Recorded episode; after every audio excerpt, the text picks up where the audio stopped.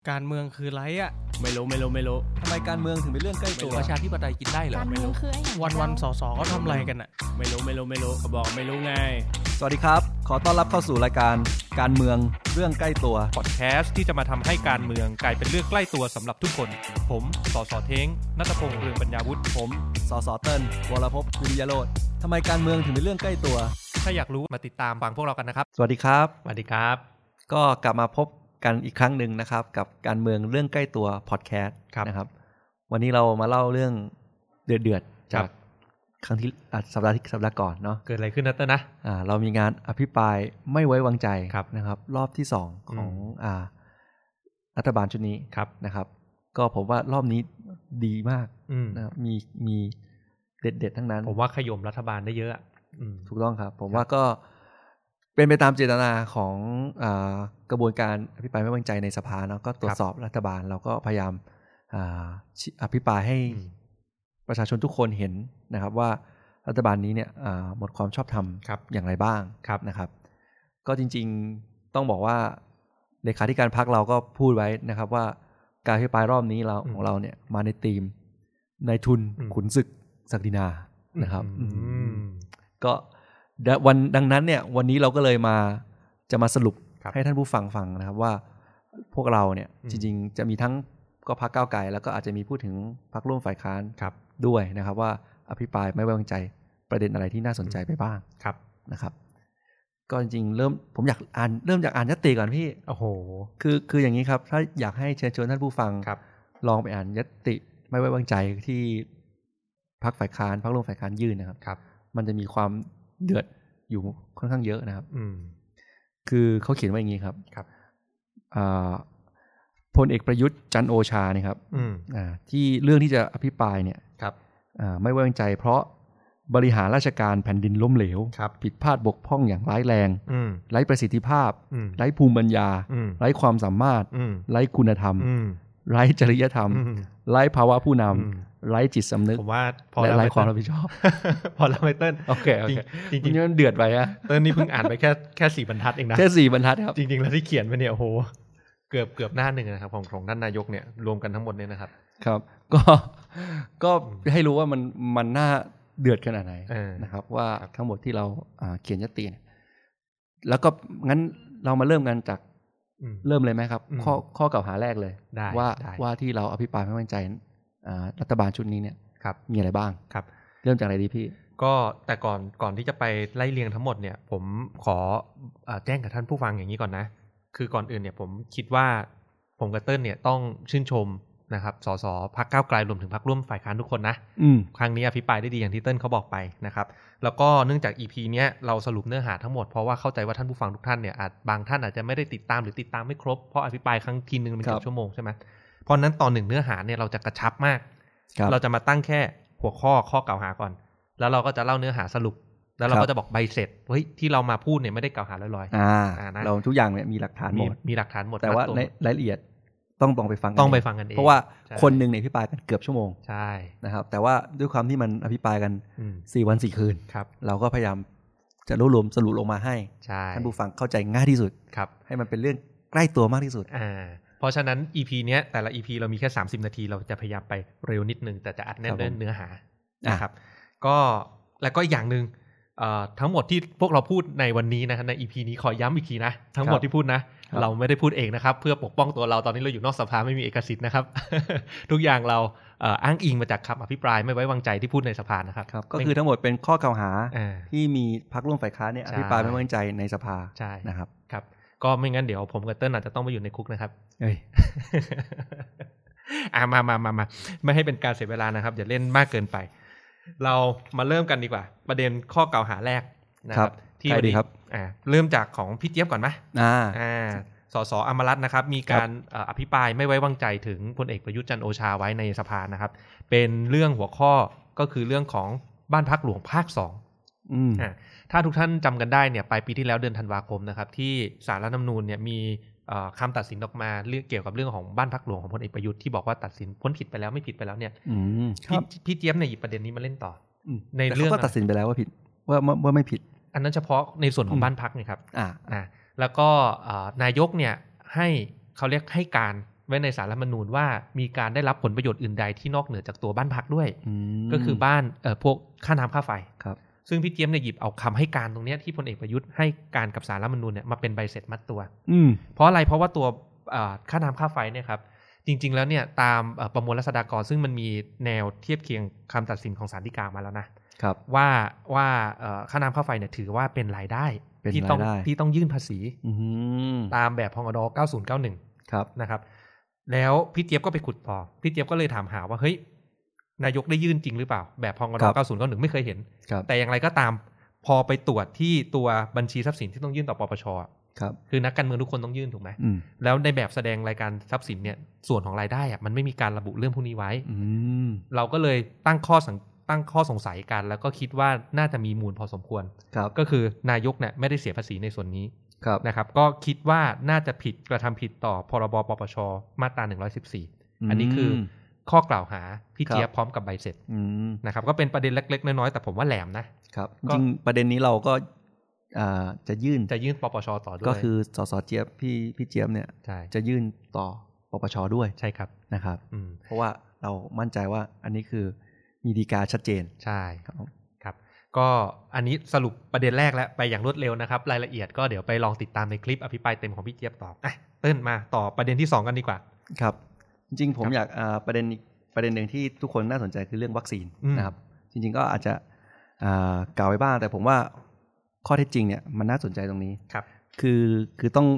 ข้อกล่าวหาของของสสพี่วิโรจน์เนี่ยก็คือบอกว่ารัฐบาลเนี่ยบริหารราชการเนี่ยล้มเหลว อืม ตรงที่ว่าเอ่อทุกวันเนี่ยทุกคนอย่างที่รู้กันว่าเศรษฐกิจเราเนี่ยกระทบมากจากโควิดนะครับ อืม มีการประเมินชัดเจนนะอันนี้คือตัวเลขของฝ่ายรัฐบาลด้วยซ้ำว่า อืม ถ้าเราสามารถเปิดประเทศได้เร็วขึ้น อืม ถ้าเรามีวัคซีนได้เร็วขึ้นเนี่ย อืม หนึ่งเดือนเนี่ยจะมีมูลค่าส่งผลมูลค่าทางเศรษฐกิจเนี่ย อืมสอง สองแส แส น น ห้า อ่า นะครับสองแสนห้าหมื่นล้านบาท อืม เยอะมาก อืม นะครับเพราะว่าเปิดประเทศได้นักท่องเที่ยวเข้ามาได้ทุกคนจับจ่ายใช้สอยเหมือนเดิม อืม ดังนั้นเนี่ยถ้าเราเป็นนึกนึกภาพถ้าทุกท่านเป็นรัฐบาล ครับ ทุกท่านเห็นตัวเลขอย่างนี้ สิ่งหนึ่งที่ท่านต้องคิดตลอด อืม คือทำยังไงให้ได้วัคซีนเร็วที่สุด ใช่ ถูกไหมครับ ใช่ แต่สิ่งที่รัฐบาลทำ อืม กลับไม่ใช่อย่างนั้น อืม นะคือพี่วิโรจน์ก็พยายามอธิบอ่ะโชว์ให้เห็นเลยครับว่า ในเดือนพฤศจิกาปี อืม 2563 คือปีที่แล้วเนี่ย ครับ เอ่อรัฐบาลเนี่ยยังมีการวางแผน อืม ฉีดวัคซีนเนี่ยว่าปี อืม 2565 ถึงจะฉีดวัคซีนครบ อืม นะ ซึ่งช้ามาก ซึ่งช้ามากถือว่า อืม ช้ามากถ้าเทียบกับมาตรฐานของของประเทศอื่นที่ทุกวันนี้เขาก็เร่งฉีดกันแล้ว ครับ ถูกไหมครับ คือนี่คือนี่คือจุดเริ่มต้นพอเมื่อเขาวางแผนแบบนั้น อืม อ่าซึ่งอ่ารัฐบาลรัฐที่รัฐมนตรีเขาก็ตอบว่านั่นคือแผนอดีต อืม แต่ว่ามันส่งผลยังไง อืม เพราะว่าเมื่อวันนั้นเนี่ย เป็นวันที่ทุกคนเริ่มจองวัคซีนกัน ครับ พอคุณวางแผนแบบนั้นเนี่ย อืม คุณก็เลยไม่รีบ อืม นี่คือนี่คือข้อกล่าวหาของพี่วิโรจน์ว่า คุณก็เลยไม่รีบวางไม่วางแผน อืม ผลลัพธ์ก็คือทำให้คุณเสียโอกาส ครับ ในการที่จะจะซื้อจะจะจองวัคซีนเนี่ย อืม หลาย ๆ หลาย ๆ เจ้า อืม นะครับเพราะว่าคือต้องต้องยอมรับว่าวัคซีนเนี่ยเป็นเรื่องใหม่อยู่แล้ว อืม โควิดมันก็ใหม่ อืม วัคซีนโควิดมันก็ใหม่ ครับ ดังนั้นมีความเสี่ยงมากมาย มันมีหลากหลายเทคโนโลยีมาก อืม ดังนั้นเนี่ยในวันนั้นเนี่ยมันก็ยังไม่มีอะไรชัดเจนว่าอะไรจะเอ่อผลประสิทธิภาพเป็นยังไง อืม นะครับ อืม คือสิ่งที่ที่บ้านทำเนี่ยก็คือการว่าเลือกใช้เจ้าเดียว ใช่ ก็คือแอสตราเซเนกา ใช่ นะครับกลายเป็นว่าทำให้ประเทศไทยเนี่ยก็คือกลายเป็นว่ามีความเสี่ยง อืม ที่ทุกอย่างไปพึ่งพึ่งขึ้นอยู่กับวัคซีนเจ้านี้เจ้าเดียว ใช่ นะครับ จริง ๆ ในในการอภิปรายของพี่วิโรจน์เนี่ยมีการนำเสนอข้อมูลอีกหลาย ๆ อย่างที่น่า อืม สนใจนะ ผมทิ้งแค่ชื่อหัวข้อ ครับ อย่างเช่นเรื่องของโควัค ครับ โควัคเนี่ยพูดสั้น ๆ ก็คือเป็นโครงการที่เอ่อองค์กรอนามัยโลกร่วมกับองค์กรอื่นๆเนี่ยครับก่อตั้งขึ้นมาเพื่อให้ทุกประเทศทั่วโลก ใช่ไม่ว่าจะจน หรือจะรวยมี อ่า สิทธิ์ได้รับการเข้าถึงวัคซีนที่เท่าเทียมกัน ใช่ใช่ ใช่ไหมแต่ประเทศไทยไม่เข้าร่วม อ่า ทั้งทั้งๆที่ 180 ประเทศทั่วโลกรวมถึงประเทศอาเซียนเนี่ยโดยส่วนใหญ่ถ้าถ้าผมเข้าใจไม่ผิดคือทุกประเทศเข้าหมดแล้ว ทุกประเทศครับ ถูกไหมเข้าหมดแล้วแต่ไทยไม่เข้าประเทศเดียว อ่า อันเนี้ยน่าสนใจว่าเพราะอะไร ครับ อยากให้ไปติดตาม อ่า พี่วิโรจน์กัน ก็คือ นะ คือมันก็เลยกลับมาเป็นความเสี่ยงตรงนี้ว่า อืม อ่าเราแทงม้าตัวเดียว ใช่ อ่ะ ครับส่วนส่วนกระแสชาวบ้านเขานะนะครับ ประเด็นถัดมาก็คือเรื่องของเออคดีบอสอยู่วิทยวิทยา ครับผม ที่เอ่อสสธีรัชชัยนะครับของพรรคก้าวไกลเนี่ยได้อภิปรายไม่ไว้วางใจพลเอกประยุทธ์กับพลเอกประวิตยเอาไว้ ครับ นะครับเรื่องเนี้ยจริงๆเอ่อที่น่าสนใจนะครับ จริงๆต้องบอกว่าใบเสร็จที่ตายตัวที่เป็นเอกสารชิ้นเดียวเลยไม่มีนะเต้นนะครับ แต่พิธีเนี่ยร้อยเรียงสตอรี่ออกมาให้เห็นเชื่อมกันเลยในช่วง อืม หลาย ๆ ปีที่ผ่านมาเนี่ย ตั้งแต่ช่วงที่เป็นรัฐบาลคอสช ครับ มาจนถึงรัฐบาลปัจจุบันเนี่ยได้อย่างดีเยี่ยม อืม แล้วพอเอามาปฏิปต่อกันเนี่ยเนี่ยคือใบเสร็จ ครับ เพราะฉะนั้นถ้าถามว่าจะรับรู้รับทราบเรื่องราวทั้งหมดยังไงเนี่ยผมอยากให้ไปติดตามการในการอภิปราย แต่ว่าอยากจะสรุปทิ้งท้ายไว้อย่างนี้ครับ ก็คือพิธีเนี่ยได้ชี้ให้เห็นได้ชัดเจนนะว่าพลเอกประยุทธ์กับพลเอกประวิทย์เนี่ยเข้าไปมีส่วนร่วมในการมีเอี่ยวในการแทรกแซงกระบวนการยุติธรรมตรงนี้ยังไง อืม ตีต่างอย่างเช่น เอาบุคคลใกล้ชิด ครับ ไปนั่งในกรรมาธิการกฎหมายในยุคสนช ครับ นะครับเพื่อที่จะพยายามไปปั้นหลักฐาน เพื่อมอเปลี่ยนความเร็วของรถ ครับ อ่าจาก 177 กิโลเมตรให้เหลือ 79 กิโลเมตรต่อชั่วโมงกว่าๆเนี่ยลงมาเพราะว่าการเปลี่ยนความเร็วรถเนี่ยมันมีผลต่อการพลิกคดี อืม นะครับ ครับ นอกจากนั้นไม่พอพอผลการศึกษาของกรรมาธิการชุดนี้ออกไปเนี่ยซึ่งมีผลในภายหลังนะที่จะไปพลิกคดีเนี่ยยังมีเรื่องของการแต่งตั้งโยกย้ายตำรวจที่ไม่ชอบทำด้วย ที่พลเอกประยุทธ์กับพลเอกประวิทย์เนี่ยนั่งอยู่เป็นประธานกตล ครับ ก็ก็คือคำสั่งแต่งตั้งโยกย้ายเนี่ยต้องเอาเอาออกมาจากกตลถูกไหม ครับ นะครับก็คนที่ถูกโยกย้ายเนี่ยก็คือเป็นคนที่พูดง่ายคือเขาเขาเขามีใจยุติธรรมกับคดีเนี้ยถูกไหม ครับ ไม่ใช่ว่าต้องการจะไปพยายามช่วยช่วยเหลืออ่าลูกเจ้าสัวใช่ไหมซึ่งพอตำรวจนายเนี้ยนะครับผมไม่เอ่ยชื่อนะ ไปฟังคลิปการอภิปรายกัน เขาไปขวางว่าง่ายคือไปขวาง ก็คือถูกตรงแต่งตั้งโยกย้ายอะถึงสองรอบ ครับ อ่ารอบแรกเป็นในเรื่องของการออกหมายอินเตอร์โพรอบที่สองก็คือจะไปแย้งในเรื่องของการที่คำเอ่อคัดค้านคำสั่งไม่ฟ้องของอายการ อืม ก็รอบที่สองก็โดนย้ายอีกรอบอีก อืม เนี่ยคือความไม่ชอบมาพากลทั้งหมด ครับ นะครับก็อยากให้ท่านผู้ฟังไปติดตามเอาอันนี้คือเนื้อหาโดยสรุป ก็คือว่า นะ เป็นเป็นข้อกล่าวหาของสสธีรชัยว่า ใช่ เอ่อพลเอกประยุทธ์และพลเอกประวิตยเนี่ยมีพฤติการ ใช่ ในเงินเอื้อเอี่ยวที่จะทำให้ช่วยเหลือ ใช่ ตรงนี้นะครับ ครับ โอเค อ่าประเด็นถัดมา ป นะ ระ ครั เด็ บ นถัดมานะครับ ก็คือของขสส อง เบนจา พี่เบนนะครับสสเบนจาของพรรคก้าวไกลนะครับ คือเอ่อพี่เบนก็เริ่มจากเอ่อตั้งก่อนว่า อืม ทำไมทุกวันเนี้ยเรามีการเอ่อค่าไฟของบ้านเราเนี่ย มัน ถือว่าแพงมาก อืม ถ้าเทียบกับในประเทศเพื่อนบ้านของเรา อืม นะครับ เหตุผลอันหนึงเนี่ยมันเป็นเพราะว่าในอุตสาหกรรมพลังงานเนี่ย ครับ มันจะมีเรียกว่าเอ่อเรามีค่าโรงไฟฟ้าเนี่ยเกิน over capacity อ่า อ่ะคือมีโรงไฟฟ้าเกินความจำเป็น อืม แล้วไอ้โรงไฟฟ้าเกินความจำเป็นเนี่ยคือมันแต่ในขณะเดียวกันเนี่ย อืม ฝ่ายรัฐเนี่ย อืม การันตีสัญญาซื้อไฟจากเอกชนไว้ โอเวอร์แคปซิตี้จริงเหรอเตินไฟตกไฟดับต้องบ่อย อันนี้ก็ เป็ ไม่รู้ อันนั้นเป็นเทคนิคเรื่องเสาไฟนะครับแต่ว่าในใน โอเค ระบบพลังงานไฟฟ้าทั้งหมดเนี่ยถือว่าโอเวอร์โอเวอร์เยอะแค่ไหนโอเวอร์หกสิบเปอร์เซ็นต์นะครับ หกสิบเปอร์เซ็นต์ หกสิบเปอร์เซ็นต์หมายถึงว่านี่คือโอเวอร์เฉพาะวันที่ใช้ไฟสูงที่สุดนะครับ อ่า ในรอบปี วันที่ใช้ไฟสูงที่สุดแล้วก็ยังโอเวอร์หกสิบเปอร์เซ็น ใช่ ต์ ไม่ใช่เอเวอเรจนะครับ อืม ซึ่งอันเนี้ยมันมาจากความตั้งใจ อืม ที่จะทำให้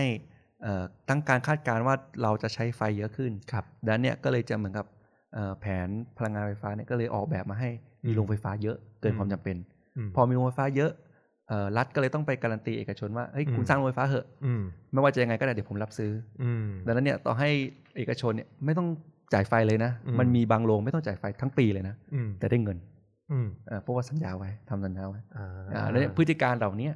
ที่ทำให้เกิดการทำให้ประเทศไทยเนี่ยประชาชนเนี่ยต้องมาจ่ายค่าไฟแพงแต่เอกชนในพลังงานเนี่ยร่ำรวย อืม นะครับ อืม ซึ่งข้อกล่าวหาของพี่เบนก็คือว่าพลเอกประยุทธ์เนี่ยกับพลเอกเอ่อประวิทย์เนี่ยเมื่อเข้ามา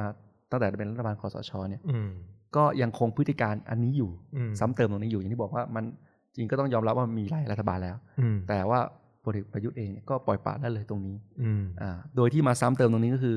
ไม่ได้แก้การคาดการณ์พลังอ่าแผน PDP อืม ก็คือ Power Development Plan อืม แล้วก็ในปี 2562 เองก็ อืม มีการประเคน อืม โรงไฟฟ้า อืม เพิ่มเติมให้กับอ่าบริษัทเอกชน อืม แล้วก็ปล่อยให้อ่าเหมือนกับสุดท้ายก็เป็นนายทุนเจ้าใหญ่เนี่ย อืม เข้ามาซื้อโรงไฟฟ้าต่อ อืม นะครับ นี่คือเป็นพฤติการที่ที่สสเบญจาพยายามบอกว่าเนี่ย อืม มีการเอื้อผลประโยชน์กันอยู่ ครับ ส่วนจะเป็นนายทุนเจ้าไหน เอกชนเจ้าไหนไปฟังกันในคลิปการอภิปรายนะฮะ อืม บางทีผมกับเต้นก็อาจจะมีข้อจำกัดอยู่อยู่นอกสภา โอเค ตามอ่าต่อกันมานะครับ ประเด็นถัดไปนะครับ ก็คือในหัวเรื่องของอาการปฏิรูปกองทัพที่ล้มเหลว อืม นะครับ ที่สสพิจารณ์เนี่ยได้อภิปรายไม่ไว้วางใจพลเอกประยุทธ์เอาไว้ ครับ นะครับหลักๆ ภาพรวมเลยครับก็คือเรื่องเกี่ยวกับตั้งแต่ตอนกราดยิงโคราชที่มีการสัญญิงสัญญากันไว้ว่าจะมีการปฏิรูปกองทัพ ทุกวันนี้ก็ยังไม่มีการปฏิรูปถูกไหมฮะ ครับ รวมถึงพรบยกเลิกเกณฑ์ทหารที่พรรคก้าวไกลเสนอเข้าไปก็ถูกนายกตีตก อืม นะครับเท่านั้นยังไม่พอเอ่อพี่จ้อนเนี่ยเอ่อสสพี่จานเนี่ยครับได้มีการยกหยิบยกข้อมูลตัวหนึ่งที่ผมน่าน่าสนใจมากนะ คือทุกวันนี้เวลาเราผมกับเติ้ลไปอยู่ในกรรมาธิการงบอะจะมีเรื่องของเงินนอกงบประมาณ หรือผลประโยชน์อื่นใดที่ในแต่ละองค์กรเนี่ยเขามีคือคือไม่ต้องของงบจากรัฐเขาก็มีผลประโยชน์ตรงเนี้ยในการใช้บริหารจัดการอยู่แล้วนะครับ ครับ ซึ่งกองทัพเนี่ยมีที่ดินราชพัสดุเนี่ยรวมทุกเหล่าเนี่ยท่านผู้ฟังกับเติ้ลทราบไหมครึ่งหนึ่งของทุกหน่วยราชการรวมกันนะ ม ก็คือ 6.25 ล้านไร่อ่ะพูดง่ายคือทุกหน่วยราชการรวมกันที่เหลือนะ ครับ มีอีก 6 ล้านไร่ กองทัพมี 6 ล้านไร่ คือกองทัพเจ้าเดียวเนี่ยรวมทุกเหล่าเนี่ยมี 6.25 ล้านไร่ หกล้านไร่ เท่ากับจังหวัดพิษณุโลกทั้งจังหวัด อืม ซึ่ง ที่ดินเหล่านี้ไปใช้ทำอะไรก็เนี่ยสนามม้าสนามมวยใช่ไหมครับ แล้วก็ สนามกอล์ฟ สนามกอล์ฟที่พักตากอากาศ ซึ่งเขาก็จะให้ผลว่าทำเป็นสวัสดิ สวัสดิ กา การ ร ทหารนะโอเคนะครับ อันนี้ก็เป็นอีกข้อมูลอีกตัวหนึ่งที่พี่จอนหยิบมาเอ่อ ครับ อภิปรายนะครับ แล้วก็ที่ผมว่าน่าสนใจที่สุดก็คือต่อเนื่องจากของที่เอ่อสสวิโรธเคยอภิปรายไว้เกี่ยวกับเรื่องของกินกางเกงในงบกินกางเกงในอะใช่ไหมที่ว่าเอาช้อปปี้มามาเทียบอะ ครับ ถ้าท่านผู้ฟังจำกันได้นะ พี่จ้อนเนี่ยได้หยิบยกตัวเลขตัวหนึ่งขึ้นมาครับ ผมว่ามันน่าประหลาดใจมาก ไม่รู้บังเอิญบังเอิญหรือว่ามันเกิดอะไรขึ้นนะ ก็คือตัวเลขมหัศจรรย์ 47%นะครับพี่จ้อนเนี่ยได้ลองเอ่อเอาตัวเลขของการจัดซื้อจัดจ้างนะครับที่มีการตั้งงบประมาณเนี่ยที่เป็นยุทโธปกรณ์ต่างๆ อย่างกล้องไนท์วิชั่นเสื้อลำลองนะครับหรือจะเป็นเรื่องของเครื่องมือช่างต่างๆ ที่ใช้ในทหารช่างเนี่ย ครับ นะครับในราคาที่รัฐซื้อเนี่ยเทียบกับในราคาตลาด อืม พบว่าราคาที่รัฐซื้อสูงกว่าราคาตลาด 47เปอร์เซ็นต์ อ๋อเมจิกนัมเบอร์ เมจิกนัมเบอร์มันมันมันแปลกมันน่าแปลกใจมากทำไมมันต้อง 47เปอร์เซ็นต์นะฮะก็ก็ เขาเรียกว่าราคากลาง รา คา ราคากลาง ราคากลางของ เออ ของการตั้งราคา เอออะไรอย่างเงี้ยนะครับ ก็รายละเอียดดีเทลนะครับ ก็อยากให้ลองไปฟังกัน คือพี่จ้อนเนี่ยอภิปรายดีนะ ครับ ไม่อยากให้ฟังอย่างเดียวอยากให้ดูคลิป อืม มีการผ่าบูธให้ดูอ่ะดูบูธ อ่า เทียบระหว่างของโชปปี้กับของที่รัฐซื้อข้างในรองเท้าบูธเหมือนกันไหมบุ คือไป หนา ดู เหมืน ของ กันไหม จริงมาเลย ไปดูของจริงมาเลย ไปสืบสืบจริงมาเลยนะครับ ใช่ ว่าเป็นเป็นข้อกล่าวหาว่า อืม ท่านนายกที่เป็นรัฐมนตรีกระทรวงกลาโหมด้วยเนี่ย อ่ามี มีการปล่อยปละละเลยให้ เออ อ่าหน่วยงานในกระทรวงกลาโหมเนี่ย มีพฤติการ ใช่ ที่สอดเจตนาทุจริต ใช่ อย่างไรบ้าง แต่เรื่องเนี้ยตอนนายกตอบเนี่ยผมแบบติดใจอยู่เรื่องหนึ่ง ครับ นายก งไง ตอบ ครั ว่าอะไรไมเติ้ล ยังไงครับ คือเรื่องแบบเนี้ยมันก็ไม่มีใครอยากให้เกิดหรอกท่านนายกก็ไม่อยากให้เกิด อืม แต่ท่านนายกเนี่ย ทุกวันเนี้ยเขานั่นยนว่าผมห่างจากงานบริหารระดับล่างมานานแล้ว อืม ผมเลยอาจจะยังไม่มีโอกาสลงไปดู นี่คือคำตอบของนายก อืม นะผมว่าก็คำตอบท่านก็เป็นการยอมรับในตัวอยู่แล้วนะคว่ารับ ท่านปล่อยปละปล่อย ปล่ ป อ ละ ยป ละ ละ เลย ละเลย จริง ยังไง อ่า นะครับ นะครับ อ่ะก็เดี๋ยวลองไปฟังกัน ๆไปฟังกัน นะครับ อืม ต่อมาอาจจะเอ่อขอข้ามมาที่อ่าสสปกรณ์วุฒิ ปะกอน พี่เอิร์ธนะครับของ อืม พรรคก้าวไกลนะครับ ครับ ก็พูดถึงกรณีอ่าประเด็นที่เอ่อคือกสทชเนี่ยมีคืนคืนค่าคลื่น อืม ความถี่เนี่ยให้กับอสม ครับ แต่ว่าอสมเนี่ยมีมติในการแบ่งให้กับบริษัทเอกชน ครับ ที่เอ่อเราพวกเราเชื่อกันว่าเป็นอาจจะเป็นบริษัทลวง อืม นะครับก็เป็นข้อกล่าวหาที่เอ่อคือต้องต้องอาจจะเริ่มย้อนกลับไปว่า ปีที่ผ่านมาปี 63นะครับมีการประมูลคลื่นความถี่ 5G อืม ดังนั้นเนี่ยมันก็เลยต้องไปเอาคลื่นเดิมที่มีอยู่เนี่ย อืม กลับมาประมูล อืม ก็คือคลื่นเดิมที่คนถืออยู่นั่นคือเอ่อออสมทหรือ อืม m c o t อืม นะครับทำทำให้กสชเนี่ยเมื่อไปประมูลละ อืม ก็ต้องเอาเอาเอ่อชดเชยให้กับคนที่ถือคลื่นอยู่ อืม นะครับซึ่งคนนั้นก็คือ m c o t อืม แต่ทีนี้เนี่ยมันมีประเด็นอยู่ที่ว่า m c o t อืม มีสัญญากับบริษัทเอกชนอยู่ อืม อ่ะ อืม ทีนี้ในกระบวนการที่ว่าจะให้แบ่ง อืม แบ่งสัดส่วนชดเชย ค่าชดเชยยังไงเนี่ยแหละ อืม อันเนี้ยที่สสบางกรู้กล่าวหาว่า อืม พลเอกประยุทธ์และพลเอกประวิตยเนี่ย อืม เอ่อมีส่วนรู้เห็นในการส่งคนสนิท ครับ เอ่อเข้าไปเกี่ยวข้องตามคณะกรรมการต่างๆ คืออ ม ชั้งใช้มม44 อืม ในการระงับการสรรหากรรมการกสทช ชุดใหม่ อืม นะครับ แล้วก็ในการเอ่อมันจะมีตั้งแต่อนุการชดเชยเยียวยา อืม เอ่อบอร์ดอสมท อืม แล้วก็คณะกรรมการกสทชเนี่ย อื ทั้งหมดเนี่ยมีการส่งเครือข่าย อืม เข้าไป อืม นะครับและเพื่อเอื้อประโยชน์ให้มีการชดเชย ไปยังบริษัทเอกชน อืม ที่อาจจะไม่ได้ทำธุรกรรมจริง อ่า อ่ะ อันนี้น่าสนใจใช่ผมก็ฟังอยู่ อันเนี้ยอันเนี้ย อืม ผมว่าเป็นประเด็นสำคัญ อืม ที่ อืม ที่อาจจะผมว่าข่าวยังไม่เยอะ ครับ นะครับ ก็อยากลองให้ลองไปฟังกันของที่พี่ประกรณ์วุฒิพูด ใช่จริง ๆ อย่างที่เติ้ลบอกเนี่ยประเด็นเนี้ยบางทีฟังอาจจะต้องตั้งใจฟังมันมีลึกลับซับซ้อนและประเด็นข่าว ครับ ยังไม่เยอะ แต่มีเบื้องหลังเนี่ยหลาย ๆ คนเนี่ยชมมาทางผ่านผมกับเติ้ลนะ อืม บอกเฮ้ยสสปกรณ์วุฒิพี่เอิร์ธเนี่ยพูดดีเรื่องเนี้ยต้องพูด อืม ลึกลับมาก คือมัน ซับซ้ เป็น มาก พฤติการที่ ใช่ ส่อทุจริตจริง ใช่ ๆนะครับ นะครับอ่ะมาที่ประเด็นถัดไปนะครับ ก็ยังไม่หนีพ้นของจากพักเก้าวไกลนะ แต่พวกเราสัญญาครับ เราจะไม่ได้เฉพาะอวยกับเฉพาะสสพักเดียวกันเอง เดี๋ยวจบอีกประเด็นสองประเด็นเนี่ยเดี๋ยวเติ้ลเขาจะโดดดีดกลับไปที่พักร่วมพักอื่นบ้างนะครับ ได้ครับ อ่ะประเด็นถัดไปนะครับก็คือเรื่องของสามปอ อืม ที่อาจารย์สุรเชษฐ์ประวินวงศ์วุฒินะครับ อภิปรายไว้นะครับสามปอในที่ า นี้ สามปอยังไงครับ อ่าไม่ไม่ไม่ได้หมายถึงว่าเป็นแกนนำรัฐบาลนะครับสามปอในที่นี้หมายถึงว่า ปั้นตัวเลข ปั่นโครงการ และก็ปั่นผลประโยชน์เกี่ยวกับเรื่องของค่าอ่าระบบรถขนส่งมวลชนรถไฟฟ้า อืม ทำไมทุกวันนี้พวกเราถึงต้องใช้รถไฟฟ้าที่มีค่าโดยสารแพง อืม นะครับอาจารย์เชษฐ์มาตีแผ่พวกเนี้ยให้พวกเราฟังนะครับ ก็คือมันเกิดจากการที่โค้ดคำพูดของอาจารย์เชษฐ์พูดบ่อยๆเลยนะ ผมเน้นนะครับ ก็คือเกิดจากการที่รัฐอุดหนุนไม่เพียงพอนะครับ เพราะการลงทุนแบบไม่พอเพียง อืม ความหมายก็คือค่าโดยสารเนี่ยมันจะถูกได้เนี่ยรัฐจะต้องอุดหนุนอยู่แล้ว ขนส่งมวลชนเนี่ยรัฐจะต้องอุดหนุนมันจะได้ถูก ครับ แต่รัฐอุดหนุนเนี่ยไม่มีตังค์ไปอุดหนุน ก็ อืม เพราะว่าคุณลงทุนเยอะแยะเต็มไปหมด ลงทุนเกินความจำเป็น ครับ นะครับ ซึ่งสาเหตุที่รัฐอุดหนุนไม่พอเพียงเพราะการลงทุนไม่เพียงพอ ก็เพราะว่ามีการปั้นตัวเลขขึ้นมา เพื่อให้โครงการมันฟีด อืม นะครับ แล้วก็ปั่นโครงการก็คือพยายามเร่งอนุมัติ ภายใต้กรอบอำนาจของตัวเอง แล้วสุดท้ายก็คือเพื่อปันผลประโยชน์กัน นะครับผมสรุปสั้นๆ เพื่อไม่ให้เป็นการเสียเวลากับท่านผู้ฟังนะครับ แล้วก็รายการเราอาจจะไม่ได้มีความยาวมากพอ เรื่องของการปั้นตัวเลขเนี่ยผมกับอาจารย์เชษฐ์เนี่ยเคยทำงานอยู่ในอนุกรรมาธิการโครงสร้างพื้นฐานนะครับ อาจารย์เชษฐ์เนี่ยติดตามเรื่องนี้มานานแล้ว แล้วก็ผมทราบดีว่าประเด็นการอภิปรายไม่ไว้วางใจที่เราบอกว่าเราทำงานหนักกันช่วงหนึ่งเดือนก่อนก่อนถึงวาระเนี่ย อืม อาจารย์เชษฐ์ทำเรื่องเนี้ยมาตลอดของการเป็นสส ผมนั่งอยู่ในอนุอนุกรรมาธิการผมทราบดี ครับ มีการเรียกขอข้อมูลจากกระทรวงคมนาคม จากกรมทางหลวงจากอะไรต่างๆ ที่เกี่ยวข้องกับโครงการไม่ว่าจะเป็นถนนรถไฟฟ้าเนี่ย พบได้เลยหน่วยงานรัฐ เวลาจะทำโครงการเนี่ยเวลามีการศึกษา feasibility ก็คือความเป็นไปได้ของโครงการว่าจะคุ้มทุนหรือเปล่าเนี่ย ครับ นะครับ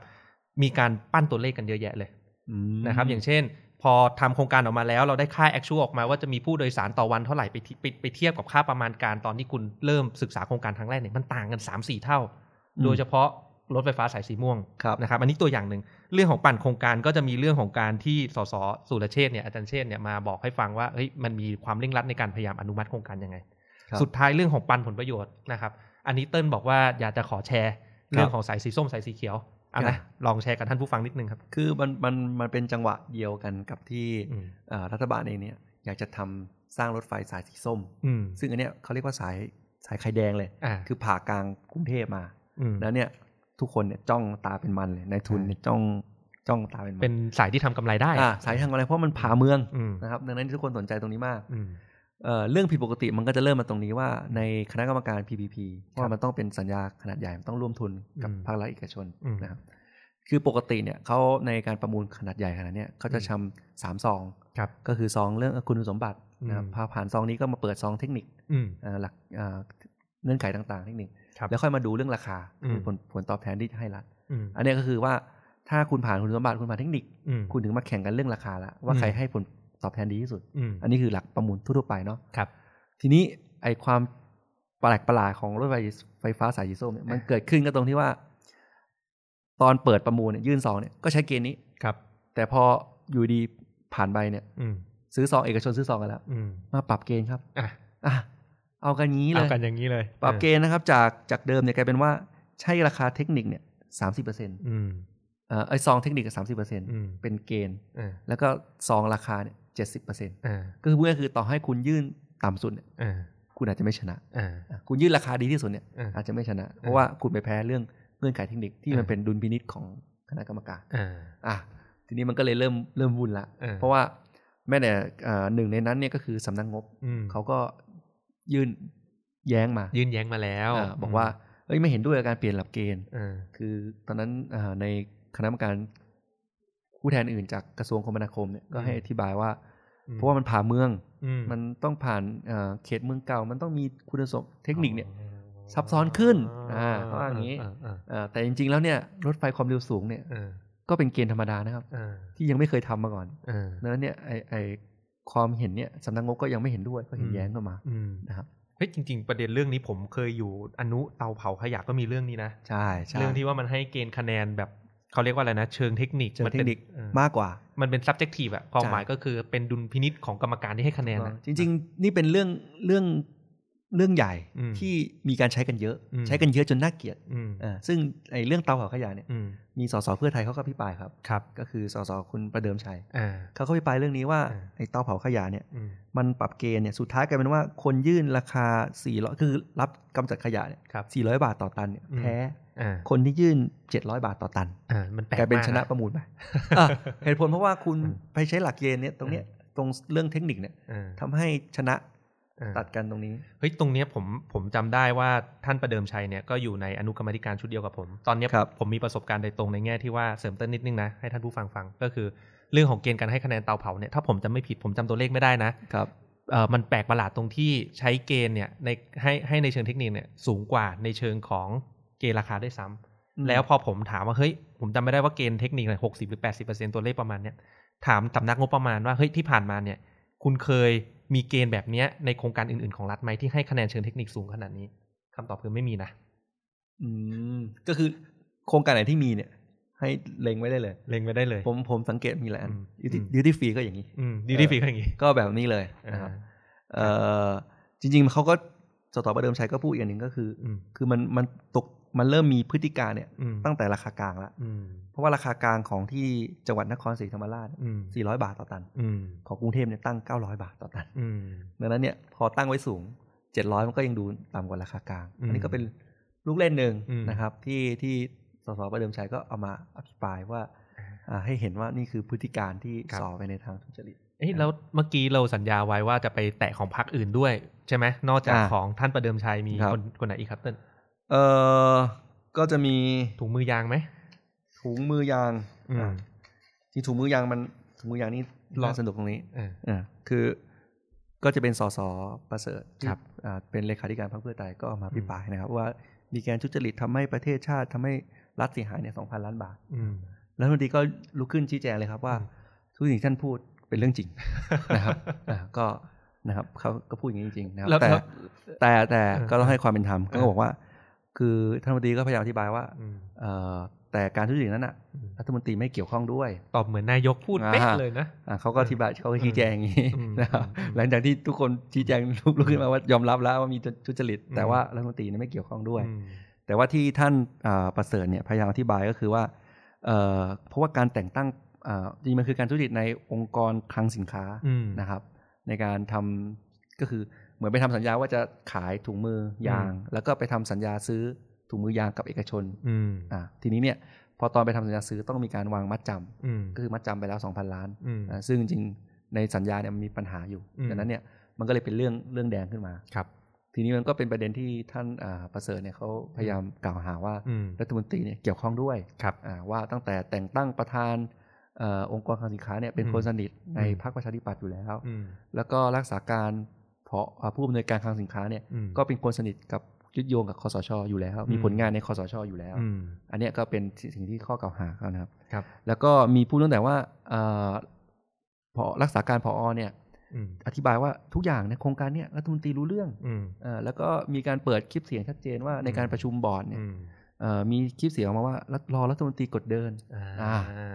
อันนี้แหละครับที่ที่ที่เป็นประเด็นนะครับ อ่า ซึ่งรัฐมนตรีก็พยายามบอกว่าเออมันมันอาจจะโยงมาไม่ไม่ถึงมันมันไม่เกี่ยวรัฐมนตรี อืม ไม่เกี่ยวข้องอะไรอย่าง อื นี้ ม ก็มีการตั้งคณะกรรมการตรวจสอบไปแล้ว แล้วก็ยื่นอยู่ในกระบวนการคันปปชอยู่ อืม นะครับก็ลองไปฟังกันดูแล้วกันว่า อื เป็นยังไง เป็นยังไง แต่ที่ อ่า แน่คือมีการเสียหายแล้ว มีการทุจริตจริง แต่ อ่า เกี่ยวข้องหรือไม่ อ่า ปล่อยปละละเลยหรือไม่ อ่า ลองไปฟังกันครับ โอเคครับ ก็ จาก จริงๆ ผมผมอยากแทรกอันนี้หนึ่ง อืมอื ว่ามันไม่ได้มีของเพื่อไทยเนี่ย อืม เอ่อเดี๋ยวเอาของพี่เท้งก่อนก็ได้ครับ อืม พี่เท้งว่ามีมีอะไร ก็ ไหม จริงจริง ๆ อีกอีกสองสามประเด็นนะครับ ที่ผมกับเติ้ลจะแบ่งกันแชร์เนี่ยที่ ครับ ผมเชื่อว่ามีใบเสร็จค่อนข้างชัดเจนมาก อืม อะนะ อ่า ของรัฐมนตรีช่วยนิพนธ์ อ่า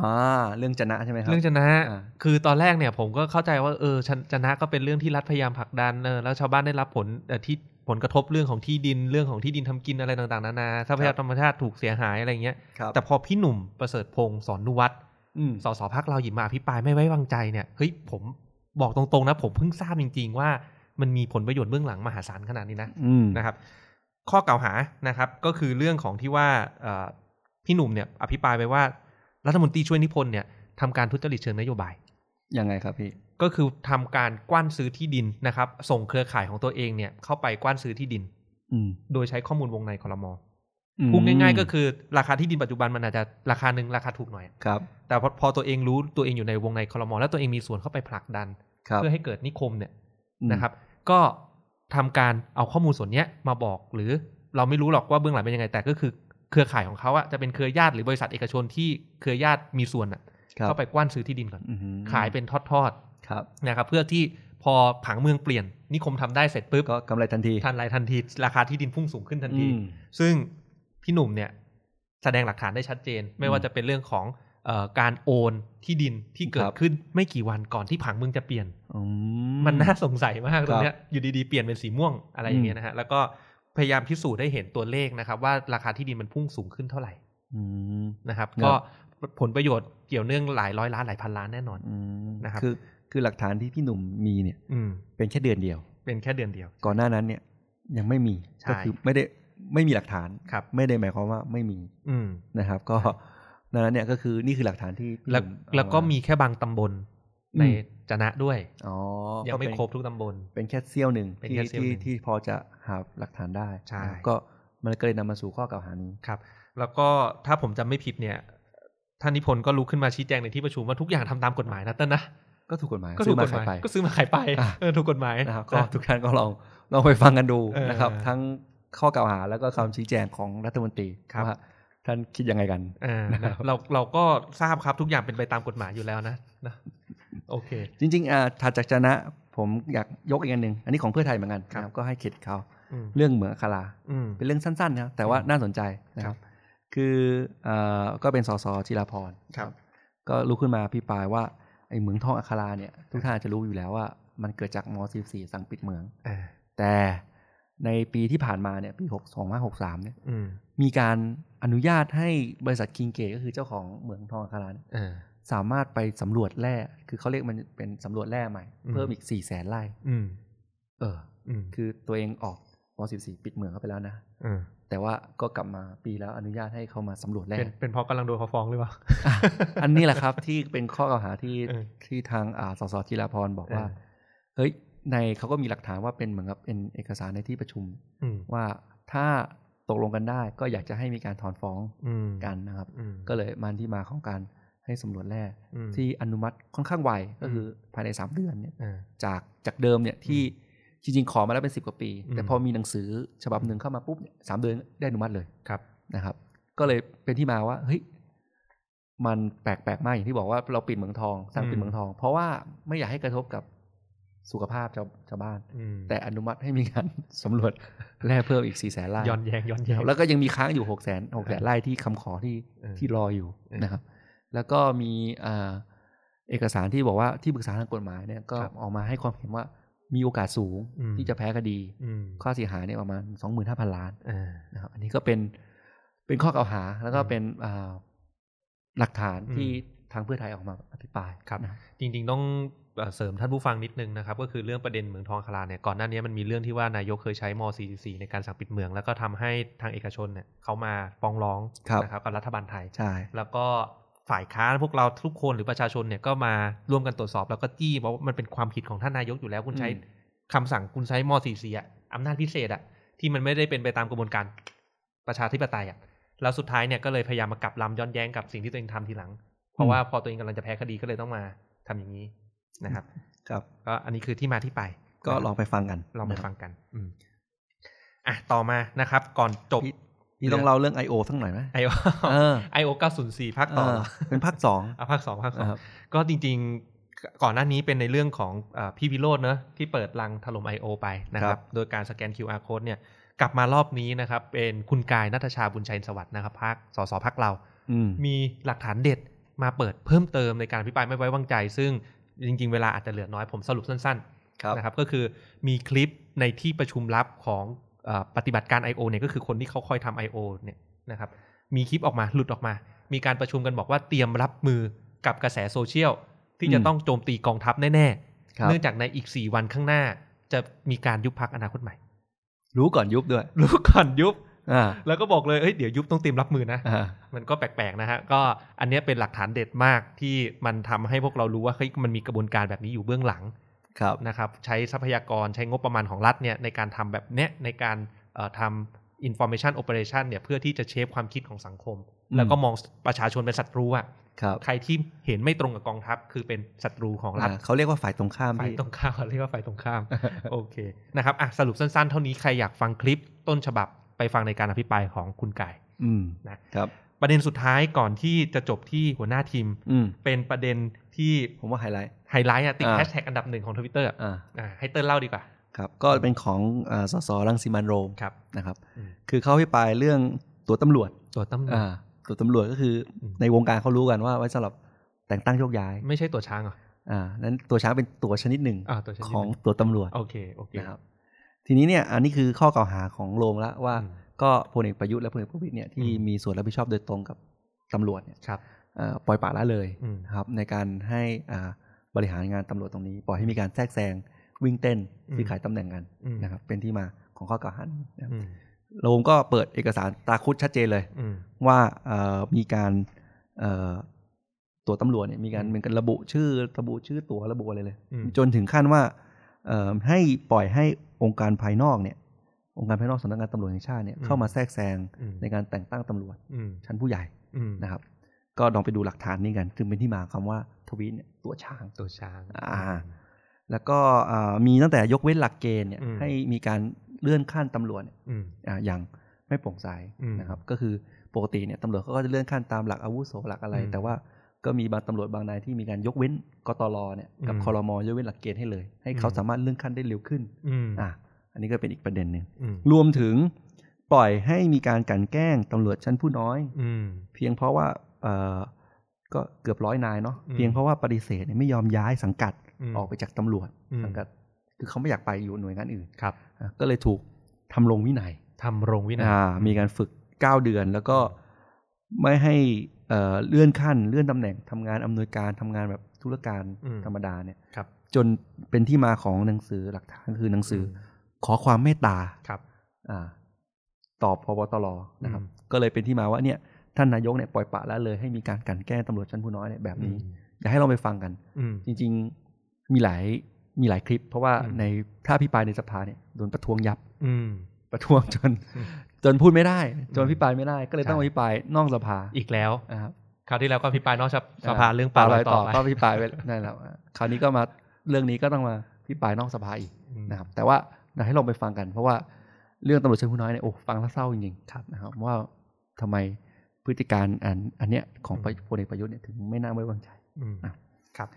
ก็ทั้งหมดทั้งมวลนะครับ เป็นสิ่งที่ผมกับเติ้ลสรุปให้ท่านผู้ฟังฟังแบบกระชับที่สุดนะครับ ก็น่าจะเอ่อท่านผู้ฟังก็น่าจะ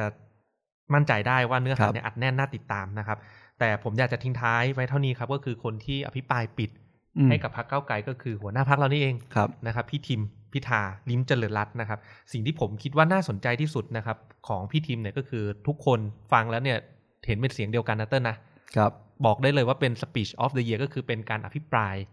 ของปีเนี้ยที่หนึ่งของปีนี้นะครับ หรือผมอาจจะไม่อาจจะไม่ได้พูดเวอร์ไปบอกว่าของพรรคก้าวไกลที่ผ่านมาได้เลยนะครับ นะครับ ที่ทำให้พวกเรารู้สึกว่าโหหัวหน้าพูดดีมาก ครับยังไงครับ ก็คือสิ่งที่พี่ทีมเขาพูดเนี่ยเขาขีดเส้นแบ่งชัดนะ แต่ก่อนเนี่ยพักเก้าวไกลมักจะโดนกล่าวหาว่าเฮ้ยเอะอะอะไรเราก็เล่นแต่อ่ะสถาบันเอะ อืม อะอะไรเราโฟกัสแต่เรื่องนี้ไม่โฟกัสเรื่องอื่น หรือเราจะเป็นพักล้มเจ้าบ้างก็ตามแต่เป็นเรื่องนี้ทั้งหมดที่เราโดนกล่าวหา พี่ทีมพูดครั้งวันนั้นวันเดียวเนี่ย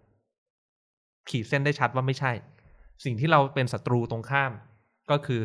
กองทัพเผด็จการ และ อืม ที่เอาเรื่องของสถาบันมาบังหน้า อื ตามยติฝ่ายค้านจริงๆก็มีมีพูคดรับ เรื่องนี้นะ ที่ยติเขียน งไง ว่า ครับพี่ พลเอกประยุทธ์เนี่ยไม่ยึดมั่นไม่ศรัทธาในการปกครองในระบอบประชาธิปไตยอันมีพระมหากษัตริย์ทรงเป็นประมุข อืม ทำลายและเป็นปฏิบัติต่อการปกครองระบอบประชาธิปไตยทำลายความสัมพันธ์อันดีระหว่างสถาบันพระมหากษัตริย์กับประชาชน โดยการนำสถาบันเนี่ยมาเป็นข้ออ้างเพื่อแบ่งแยกประชาชน โอ้โห แอบอ้างเป็นเกราะกำบังปิดบังความผิดพลาดของตนเอง โอ้โหนี่ยติของของ ใช่ ฝ่ายค้าน ใช่ ไม่ไว้วางใจเลยครับ ซึ่งจริงๆ เนี่ยเรื่องนี้เห็นชัดที่สุดทุก อืม แทบแทบทุกประเด็นนะในการอภิปรายเนี่ยอย่างเช่นเรื่องของวัคซีนโควิดเนี่ยสิ่ ค ง รับ หนึ่งที่พี่วิโรธพูดไว้ชัดเจนท่านผู้ฟังต้องไปฟังเองด้วยนะ ครับ ก็คือเรื่องที่พลเอกประยุทธ์เนี่ยเคยเอ่อ ให้สัมภาษณ์ออกสื่อมวลชนเลยนะ เรื่องของวัคซีนเนี่ยที่บอกว่ามีการให้คำใช้คำพูดว่าได้รับพระมหากรุณาธิคุณ พระราชทานบริษัทสยามไบโอไซเอนซ์ อืม เออมาทำวัคซีนผลิตในประเทศ ครับ ซึ่งเรื่องเนี้ยพลเอกประยุทธ์ผิดเต็มๆนะครับ พี่ทิมพูดไว้ชัดเจนมากตอนอภิปรายไม่ไว้วางใจหยิบอ้างคำพูดของอาจารย์เอ่อปรมาจารย์ทางด้านกฎหมายต่างๆ อย่างเช่นอาจารย์วิษณุด้วยก็ตามเนี่ย อืม ที่บอกว่าเอ่อพระมหากษัตริย์เนี่ยภายใต้รัฐธรรมนูญเนี่ยท่านมีสิทธิ์แนะนำติชมให้คอนซัลท์รัฐบาล อืม แต่รัฐบาลโดยเฉพาะตัวนายกรัฐมนตรีต้องเก็บความเอ่อแนะนำติชมเหล่านั้นไว้เป็นความลับ อืม แล้วการตัดสินใจทุกอย่างที่ท่าน อยู่ที่รัฐบาล อยู่ที่นายก อ่า คุณจะทำไม่ทำอะไรมันอยู่ที่ตัวคุณ ครับ คุณไปอ้างพระมหากษัตริย์ไม่ได้ เพราะท่านอยู่ในสถานะที่อยู่เหนือการเมือง ครับ ถ้าท่านไปอ้างว่าเฮ้ยเอ่อในหลวงสั่งมาอย่างนั้นในหลวงบอกมาอย่างนี้ แล้วมันก็ต้องมีอีกคนหนึ่งที่ไม่ชอบหรือชอบแน่นอนกับนโยบายนั้นๆเท่ากับท่านกำลังดึงสถาบันลงมายุ่งกับการเมืองอะ่ะเพราะฉะนั้นเรื่องเนี้ยพี่ทีมพูดได้ตรงประเด็นมากก็ ครั คื บ อเราไม่ได้ว่าใครนายกนั่นแหละผิด แล้วเรา อืม พิปรายไม่ไว้วางใจพลเอกประยุทธ์จันทร์ ค โอ รับ ชา ว่าพฤติการแบบนี้แหละ ใช่ ที่มันเป็นต้นตอของปัญหา ใช่ พฤติกรรมแบบนี้แหละ อ่า ที่ล้มล้างการปกครองในระบอบประชาธิปไตยไม่ใช่พวกเรา อ่าน นะครับนะครับ ก็เลยกลับมา